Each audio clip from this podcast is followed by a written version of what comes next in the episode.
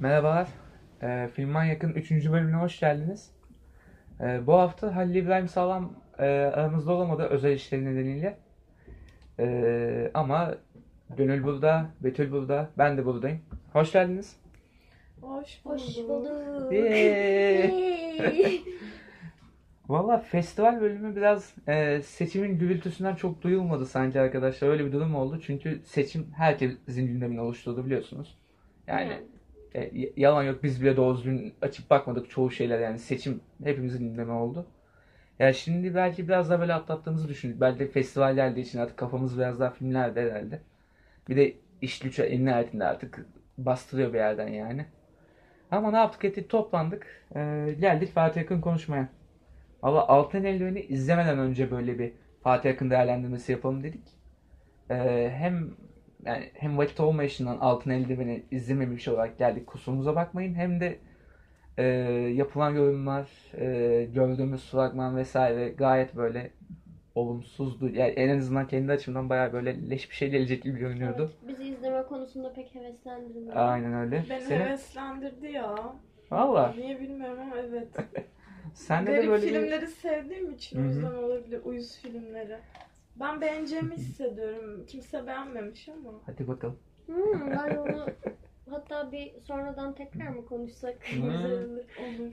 Tekrardan böyle bir altın eldiven kritiği yaparız belki ya. Önümüzdeki haftalarda bir gün girelim, izleyelim. Kritiğini yaparız böyle bir 10 Bir dakika. iki güne izleyeceğim ben. zaten. Olabilir, olabilir. Aynen. Ee, şimdi o zaman Fatih Akın'ın ee, bir nevi retrospektifini yapacağız. Ee, o zaman Fatih Akın'ın böyle en klişe noktasından başlayacağım ben. Klişe değil mi? Kötü anlamda değil tabi. Ee, Fatih Akın deyince aklımıza tabii ki de yani ee, en başta böyle en hemen böyle en basit dilebileceği şey yani Almanya'da filmler çeken aslında Alman bir yönetmen ama Türk asıllı olan bir Alman yönetmen. Farzan Özpetek gibi bir Gibi. gibi. Almanya sinemasına ait ama Aynen. Türk asıllı. Aynen öyle. Ee, ama yani Fatih Akın'ın sinemasında mesela Türk motifleri daha birçok hissediliyor aslında. Ferzan'a nazaran mı? Ferzan'a nazaran Evet, evet. kesinlikle. Ve Ferzan'da Ferzan'ın, ay lafını kesiyorum. Hı. Ferzan'ın oryantalist bir tarafı var ama Fatih. Akın'da bu o kadar böyle olmuyor. Biraz daha postmodernizme yasladığı için. Aynen daha böyle realist bir bak- bakış açısıyla e, bu Türklüğü yansıtıyor Bir de bence. Fatih Akın Türkiye'yi daha iyi tanıyor bence. Aynen. Yani Ferzan Özpetek çok daha yabancı kalıyor. Hı hı. Ki aslında Ferzan filmleri Türkü bence. daha yakın buraya yani daha böyle daha sonradan gitme durumu var falan mesela ama Fatih Akın daha bir bu topraklara hakim gibi evet. Yani buradaki çektiği filmlerden de belki de bunu çıkartabiliyoruz ve belki de Fatih Akın'ın günlük hayatındaki duruşuyla vesaire de bunu çıkartabiliyoruz ama Onu şeye Yani- de bağlamak Hı. gerekebilir belki. Ee, Fatih Akın'ın doğup büyüdüğü mahalle Hamburg'daki küçük Türkiye gibi bir yer zaten. aynen Evet. o da var. Ee, o yüzden hani Bir Türk hem gettosunda e, yaşayınca tabii. bir Almanlarla ilişki kuruyor birebir hem de bir, bir yandan o var olan geleneği vesaireyi Hı hı. bir şekilde sürdürmeye çalışan bir toplumun içinde. Zaten o ikilikler çok Aynen. güzel sinemasında yer buluyor ya. Doğunun ahlakını batının. Vallahi şimdi tabii bunu konuştuysak eee, yani bu Türk Alman yani bu ulus ötesi durumun kafamızda böyle mühür gibi oturmasını sağlayan film bence Duvara Karşı. Eee Duvara Bence en iyi filmi de o bu arada. Benim- Yani ben öyle düşünüyorum. ben de En yaşamın kız filmlerinden kıyısındayla o arasında kalıyorum hep ya. Ya benim birinci sırada odur, ikinci sırada yaşamın kıyısındadır. Ben işte o ikisi arasında hep kalıyorum. Hadi ben de şey yapayım. Eee, hanımcılık kontenjanından Duvara Karşı yapayım. Yoksa Deniz beni öldürdü Duvara Bilmiyorum Karşı ben demesem. çok Denizi de çok sıralayabilir miyim bilmiyorum ama Duvara Karşı'yı da seviyorum. İşte Hı. Kebap Connection'ı da seviyorum. Ve aha da Buyurun. Oğuzhan geldi. Çizgili kazandan tanıdım. Ben Ben, yine salça olmaya geldim ama Emma Stone sevmeyen gönül buradaymış. Hepiniz Emma Stone'u kıskanıyorsunuz. Çekemiyorsunuz. Evet. Vallahi Keşke onun gibi O kadar olabilsem. güzel, tatlı, yetenekli olmadığınız için kıskanıyorsunuz. Ben kıskanıyor olabilirim. ben bunu itiraf dürüst, Kendini e, bilen insanlar her zaman sevmişimdir. dürüst. ya. Benden nefret ediyor cümleyi söylediğimden beri. Ya pek hoşlanmıyor olabilirim senden. Emma Stone'un Kırmızı, çizgim Emma Emma Stone. Stone'un korkunç bir güzelliği var bence. Korkunç bir güzelliği derken. Hani çirkin güzelliğini Hayır duydum da. çirkin değil. Hayır bir yandan ürkütüyor seni ama bir yandan da çok çekici. Gözleri büyük diye mi? Büyük ihtimalle öyle. O büyük gözler böyle maviş ya bir de böyle Aynen. gözleri Böyle devre devre. Çakmak çakmak bakıyor. Biz o gözlere. Ne canlı. Valla ciddi ciddi konuşuyorduk. Bir anda ortamı neşeli getirdin. Oğuzhan hoş geldin. Hoş bulduk. Her zamanki halim. Yine ben geldim reytingler tamam mı? Hey! Kimi gömüyordunuz? Yok Görmüyorduk görmüyorduk. Tat tatlı Fatih Akın konuşuyorduk ya. Fatih Akın adamdır. Ben severim. ya o- bu nasıl bir yorum ya? Evet. Bu nasıl bir magazin ya? Goodbye Berlin hariç sanırım her filmini seviyorum. Ee, yorumum bitti. Bu kadar mıydı? Duvara karşı efsanedir. Tamam o zaman madem buradan alalım. Duvara karşı diyorduk tam. Aynen duvar. Tam o muhabbetin ortasından devam edelim. Valla duvara karşı e, o Türk-Alman kodunu tam yansıtan bir film bence. O şey ulus ötesi sinema diyorduk ya. Onun tam karşılığı bence duvara karşı. Yani Almanya'da yaşayan azınlık gruptan yani Türk grubundan iki gencin e, yaşadığı böyle psikodelik ilişkiyi anlatıyor biliyorsunuz. Bir de bu filmin üçün- plotunu yazmayayım şimdi hemen. Almancı dediğimiz bu üçüncü kuşak, kuşak Almancıların o Hı hı. çelişkilerini işte vesairesini çok anlatıyor. Bir yerde okumuştum işte e, Gökhan Duman'dı galiba bu Almanya'daki Türk işçiler üzerine arşiv çalışması falan yapıyor. E, o şey diyordu e, Türkler ilk Almanya'ya gittiğinde cenazeleri işte uçakla vesaire e, Türkiye'ye geldi. İşte orada doğanlar ol, oraya çocuklarını da götürdüler. Onlar ikinci kuşaktılar. Orada yaşadılar ve onlar orada evlenip orada doğan çocuklar e, geldi ve bunlar da üçüncü kuşaktılar.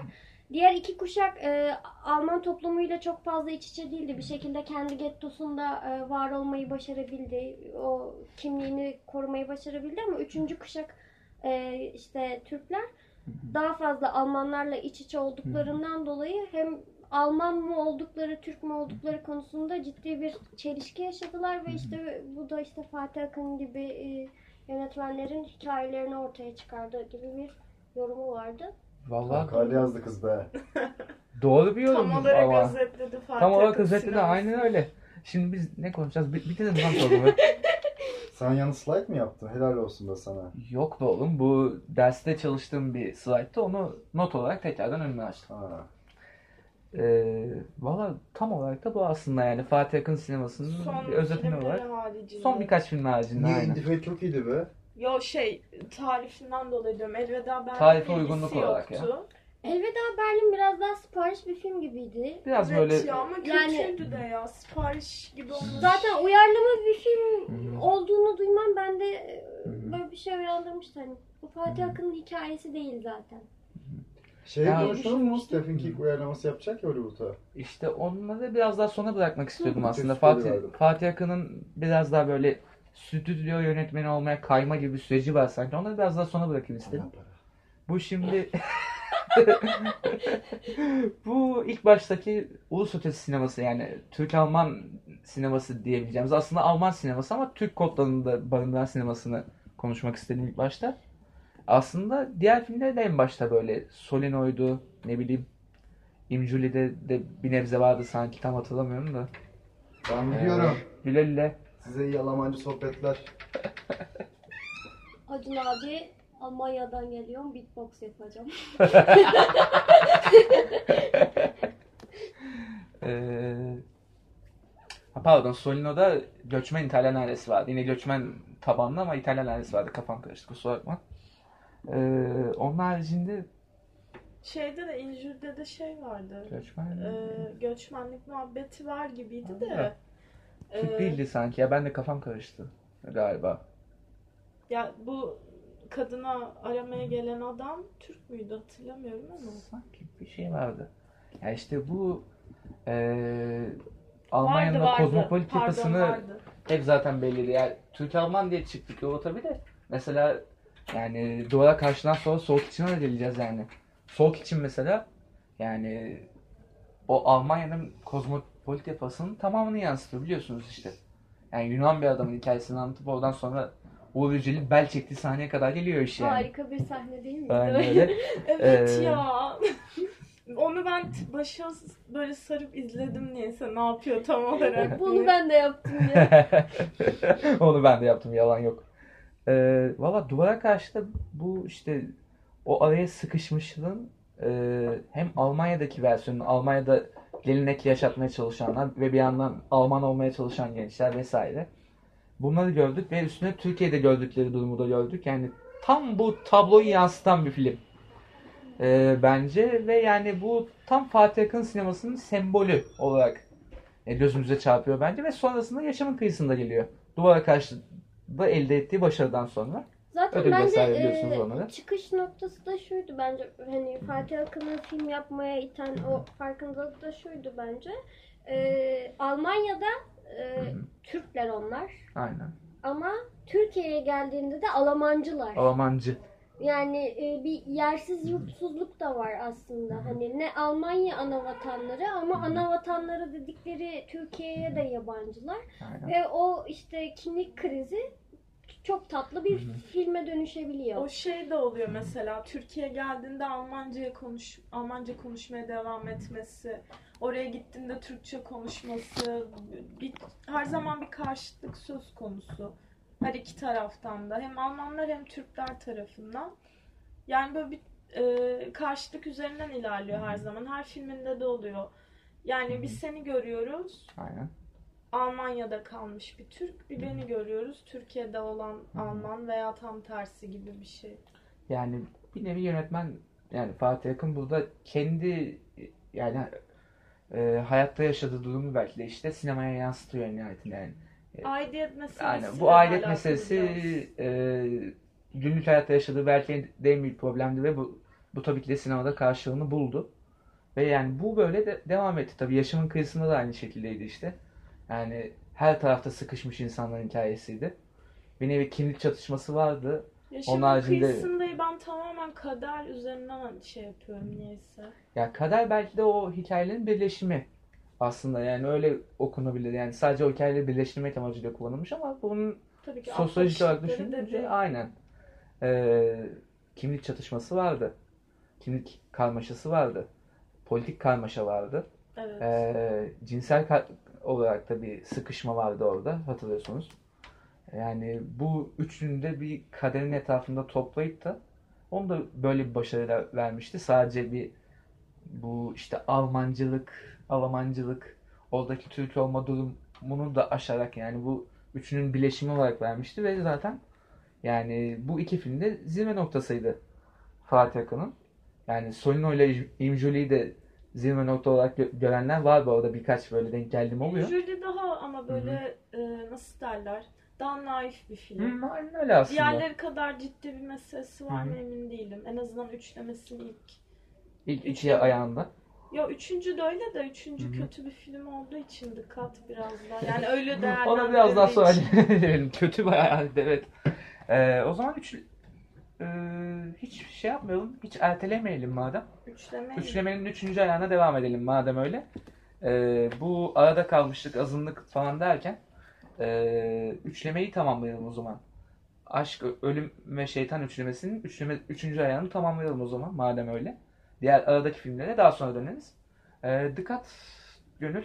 Valla sen de Ya az önce dediğin gibi kötü bir film aslında.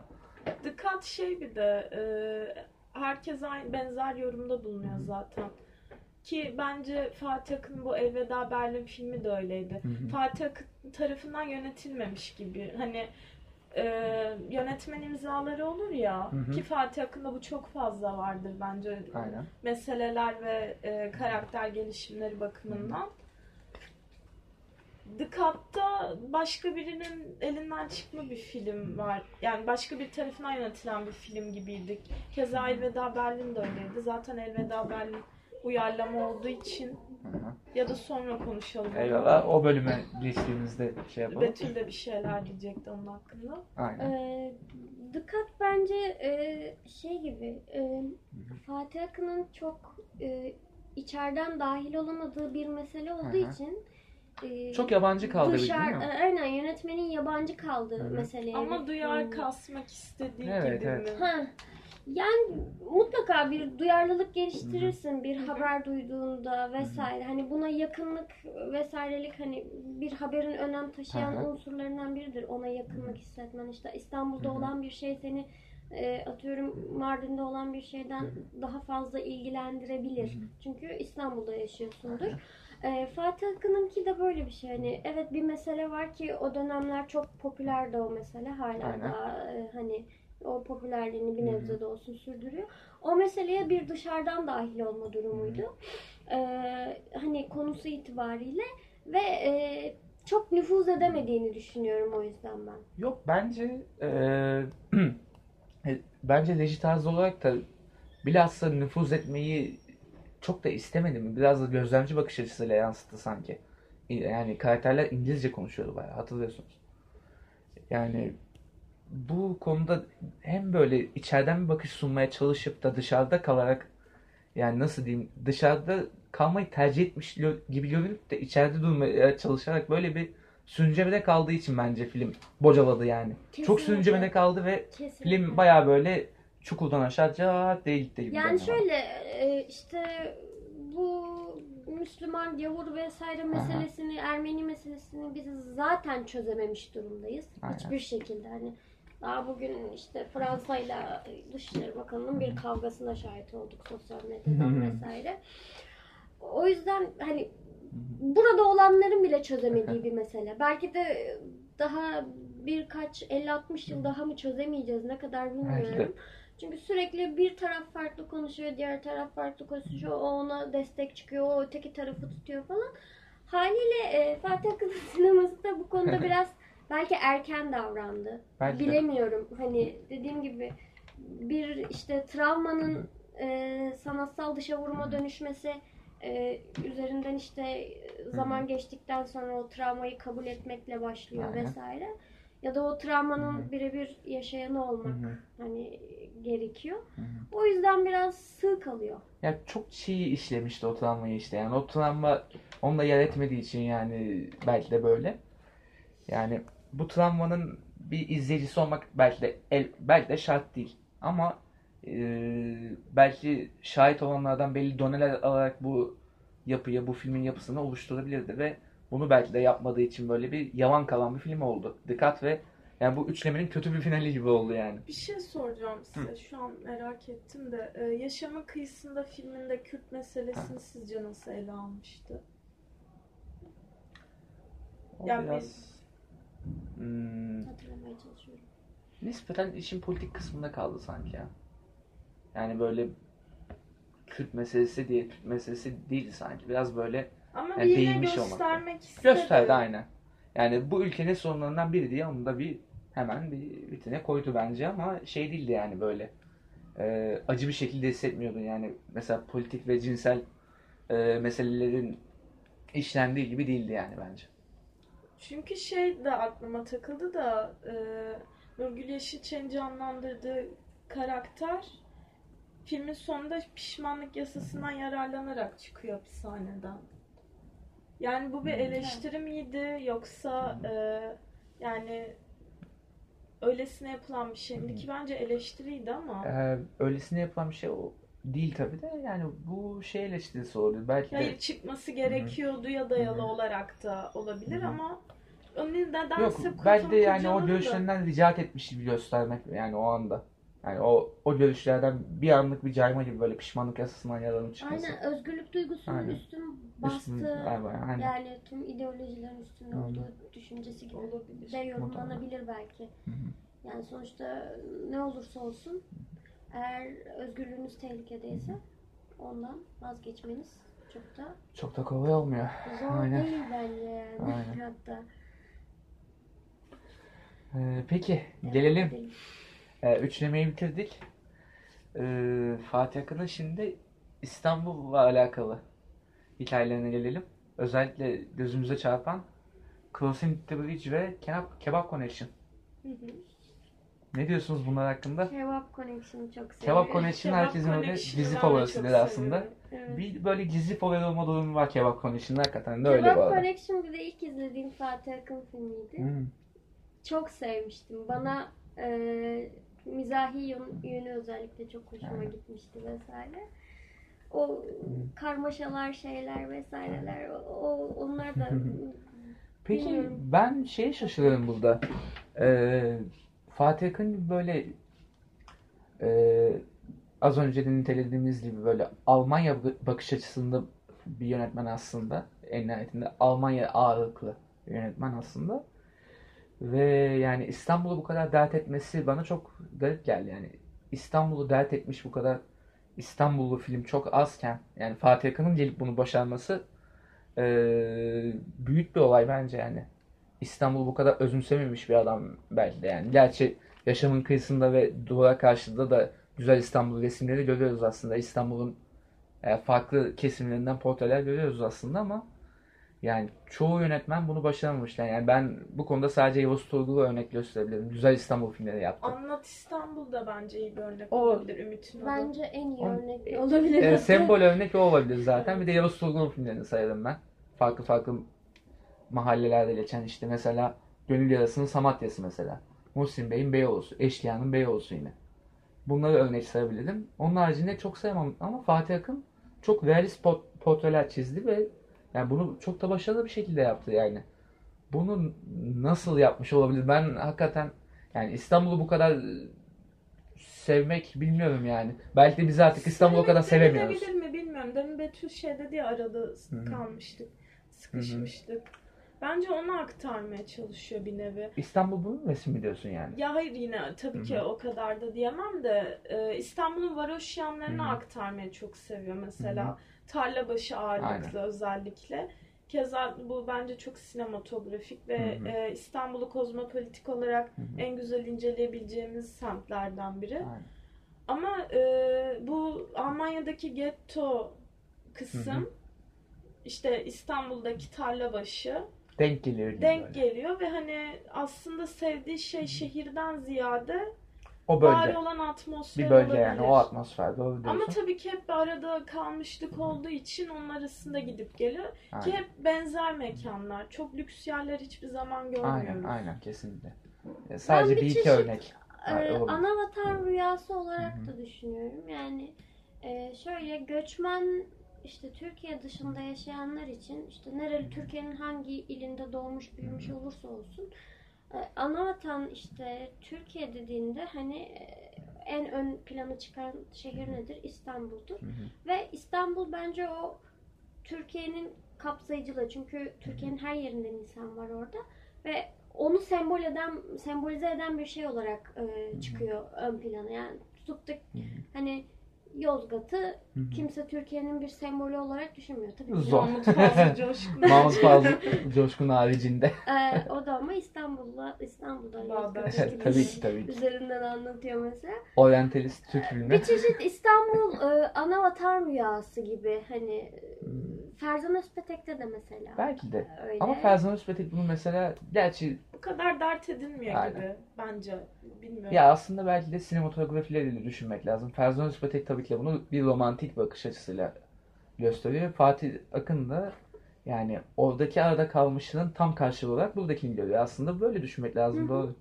Yani iki ulus ötesi yönetmenden böyle bakınca çözüldü iş mesela şimdi. Yani İstanbul'la Hamburg ikisi Hı hı. arasında gidip Ki geliyor. benzer yapıda ikisi de Aynen aslında. ikisi de benzer çok kozmopolit, Kozmopolit, şehir- aynen. şehirler.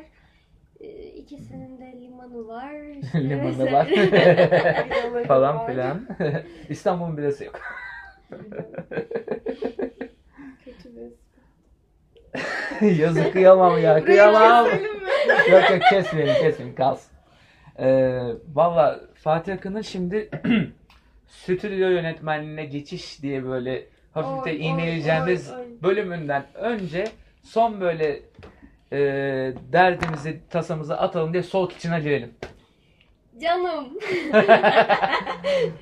Soğuk için gizli favori değil. Favori olabilecek bir film hakikaten. Çoğu insan Soğuk içinin hastası. Ben de öyleyim mesela ama Yani yaşamın kıyısında ve duvara karşı varken tabii de diyemiyoruz. Bu film birdir vesaire falan. Evet ama Listecilik üçte- yapmak da şa- aslında çok da doğru bir şey değil aslında. Ben de yapamıyorum öyle. Hmm. Ya ben de üçüncü sırada. Değil mi? Ben yapabilirim. Değil mi? Ben de Bir duvara koyarım ama. karşı iki yaşamın kıyısında üç soğuk Yani için. Soğuk için sinemasının böyle hakikaten iyi örneklerinden biri ve kebap konusunda da bahsettin ya işte o mizahi dilin e, en üst seviyeye çıktığı nokta bence bu. Yani sıkı bir kara mizah.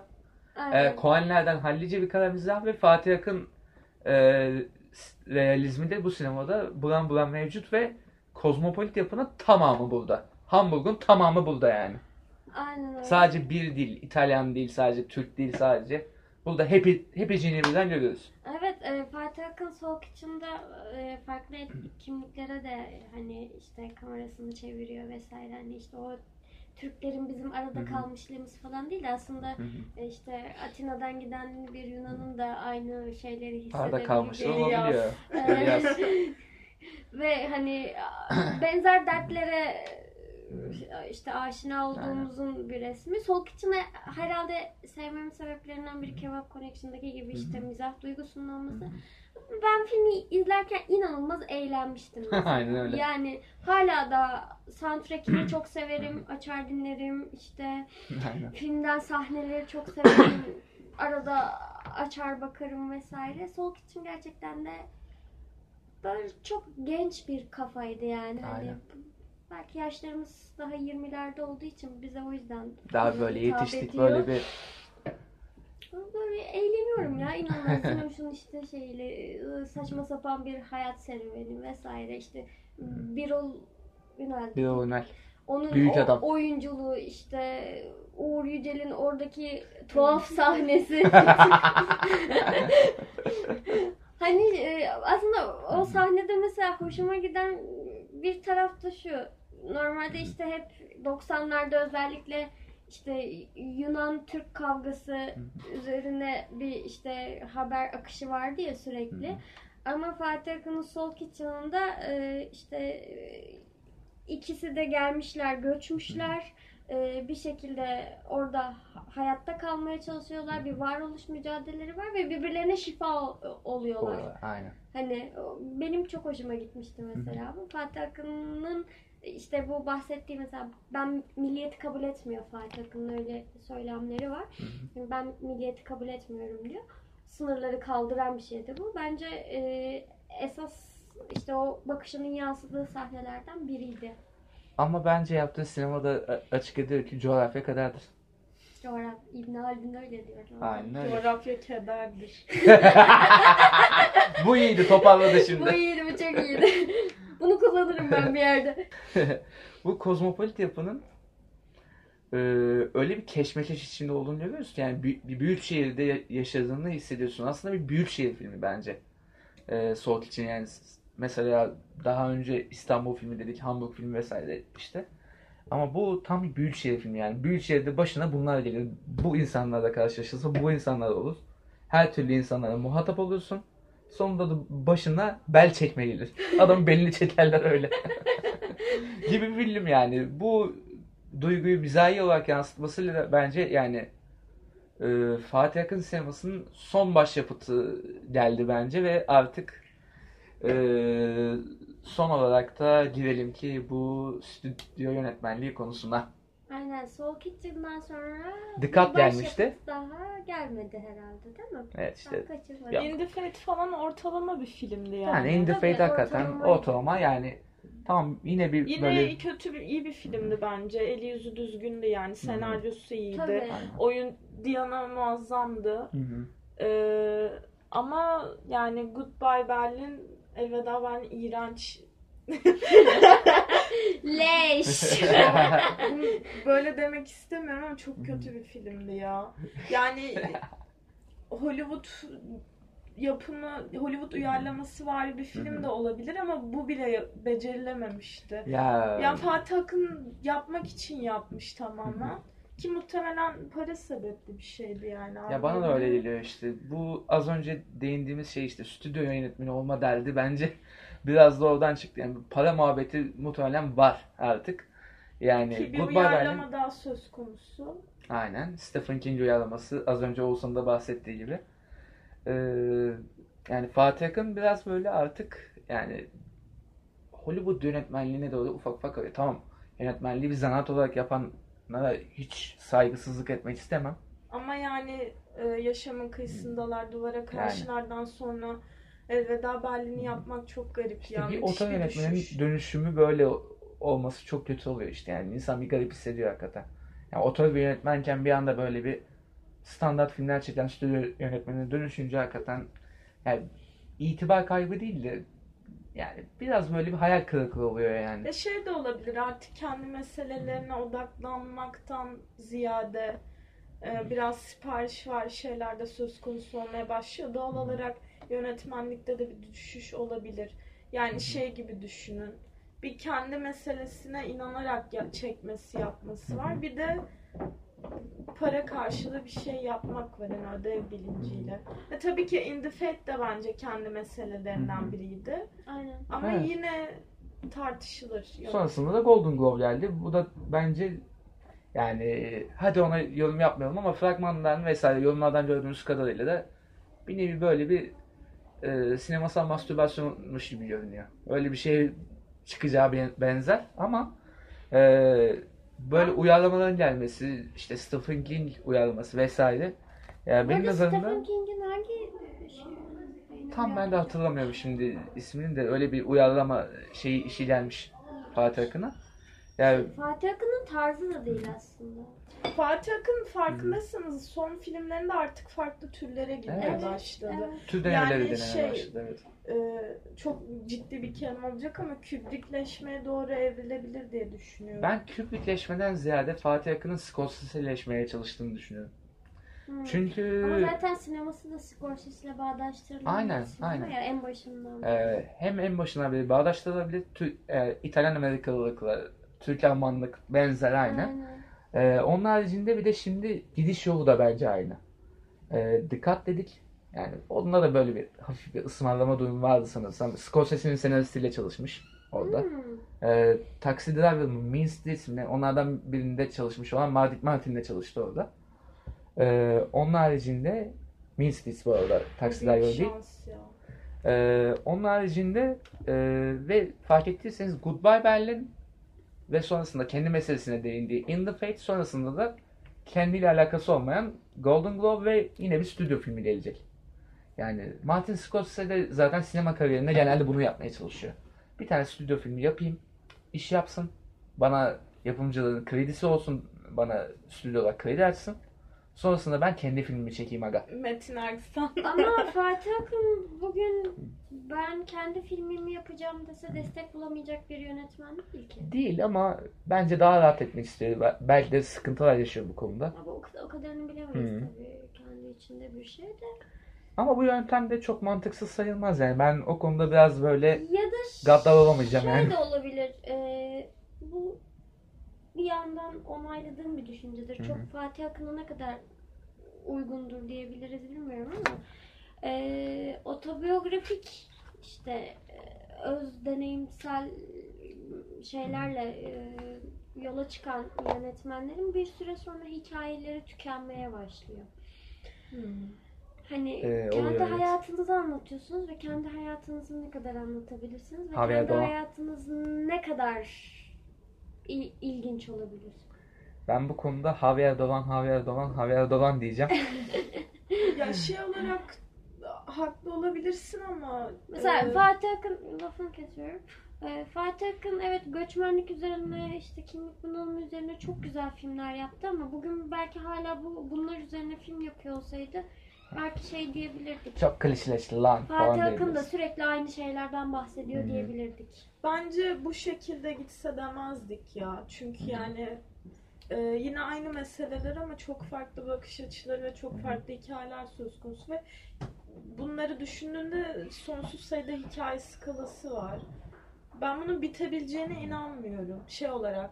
Ya bitmekten ziyade e, şey olabilirdi. Kendini tekrarlıyor eleştirileri çok ileride mesela. Şimdi mesela o eleştiriyi yapamadık. Gördüğünüz üzere. Aynen. Çünkü sürekli Yani farklı şeyler. Farklı şeyler deniyor. Bu tabii ki de bu bir sinemacı kötü. için çok iyi aslında. Yani bir pratik anlamında çok iyi. Ama yani e, denediği şeylerin sonucu olarak biraz da baktığımızda böyle kötü eleştirilerde bulunduk ama yani pratik olarak bence gayet iyi. Yani bu konuda eleştiremem ben Fatih Akın'ı yani. Denemeleri o gayet yani deneme yapması yani bir sinemacı için önemli bir şey bence yani. Ben Önemli bir adım yani. Yani deneme yapması dediysem yani onun önünün devam deneme yapması gibi değil yani. Onur'un diye çal laf çal. onun ama? trigger oldu burada şu an. Onur ünlü bence farklı denemeleriyle sinemada var olmaya devam etmeli. Onun ünlü bence film okulu, okuluyla var olmaya devam edecek gibi görünüyor. Şu an beni piyas piyasadan sildi. Onun önü beni sildi şu an yok. okulu beni de üzdü biraz. Fiyatları özellikle. Valla bu arada bayağı Fatih Akın filmografisini ufak ufak konuştuk. Aynen. Bayağı hallettik yani. Golden Globe'u da bir ara izleriz. Ee, peki son olarak festival nasıl diyor dostlar? Festivalde bitti, bitecek 5 gün kaldı. Ya ben çok iyi film izleyemiyorum. Ya da benim seçtiklerim garip filmler olduğu için bana kötülük denk Garip geliyor. garip film sevdiğim için artık öyle adlandırıyorum. Yani e, ulusal yeni izlemeye başlayacağım. Basında yeni başlıyor ulusallar çünkü. Bir iki gün oldu. Yani ulus, ulusal dışındakilerde izlediklerim uluslararasında da çok ciddi filmler yok bence. Yani ben sevemedim. Border'la Infabrik haricinde. Infabrik iyi bir filmdi bayağı. Ee, ilk yarısından sonra biraz hikaye düşüş yaşadı ama yine diğerlerinin nazarına iyi bir film. Yani Infabrik'i ta- tavsiye edebilirim. İzlemeyen var. Se- hala seans var mı bilmiyorum ama onun haricinde Edmund'u tavsiye edebilirim. Hı hı. Yani herkesin beğenebileceği tarzda bir film. Çok Eyvallah. nasıl derler? Ana akıma yakın. Ana akıma yakın bayağı evet. Onun haricinde benim hiç böyle sevebildiğim film olmadı ya. Ya garip filmler var onları da insanların sevebileceğini düşünmüyorum. Garip filmler. Yine garip. Sen film. de sevmedin galiba pek. Sevdim de yani cidden garipti. Yine garip diyorum ama. Garip filmler ya İstanbul Film akılda Festivali bu yıl kalacaksın. kötü geçiyor benim bayağı. Ya benim de biraz öyle çünkü Beyoğlu sinemasının seçkisi biraz zayıf kaldı. Evet biraz şey ya. O yüzden böyle bir zayıf kaldı benim de seçkim. Ee, ben de Happy Top'u iki film izleyebildim. Santiago İtalya'yla bayağı konuşan kafa belgeseli çıktı. Nanni Moretti'den ben böyle bir şey beklemezdim. Yani Demir Kırat'ı izleseydim daha çok şey alırdım gibi geldi bana yani. Demir Kırat'ı bir tur daha izleyesim geldi 10 sonrasında. saat ya. İzlerim abi. Açarım oyun oynarken böyle arkada çalsın. Da da da da da da da da diye. Sonrasında e, Il Posto'yu izledim. Yani yeni gerçekçilik ya. Yeni gerçekçilik valla. Sinema bu abi. ya böyle Kadıköy yazdığı filmi. Sinema bu abi. Abi o Ya. Şaka bir yana. Şaka bir yana hakikaten sinema sanatını e, var eden dönemlerden biri biliyorsunuz yeni ger- gerçekçilik ve yani yani bu filmlerden birine sinemada perdede izlemiş olmanın hazzını yaşadım yani o konuda mutlu hissettim Kubrick kendimi. izleyebildin mi? Ya Kubrick'ler burada e, Fear and Desire'lar, Kiss Kiss'ler, Killing'ler falan var. E, o konuda sıkıntılıyız ama son günde Shining geliyor. Onu izleyeceğim. O da güzel olur. Uuu, tabii ki bir dahaki program Shining konuşuruz burada. Ben muhtemelen kaşım gözüm kaydırmış böyle konuşurum. Ben de Doctor Strange'la izleyemedim ya. Yapma ya. Benim favorim de odur ya. Doctor Strange'la. Benim de. Ben çok severim onu. Benim Kubrick'in en sevdiğim filmi Aynen. neredeyse. Geçen hafta konuştuk. Evet Doğru. yine tekrar. Tekrar da düştü film, film manyak. Kapatın gitsin.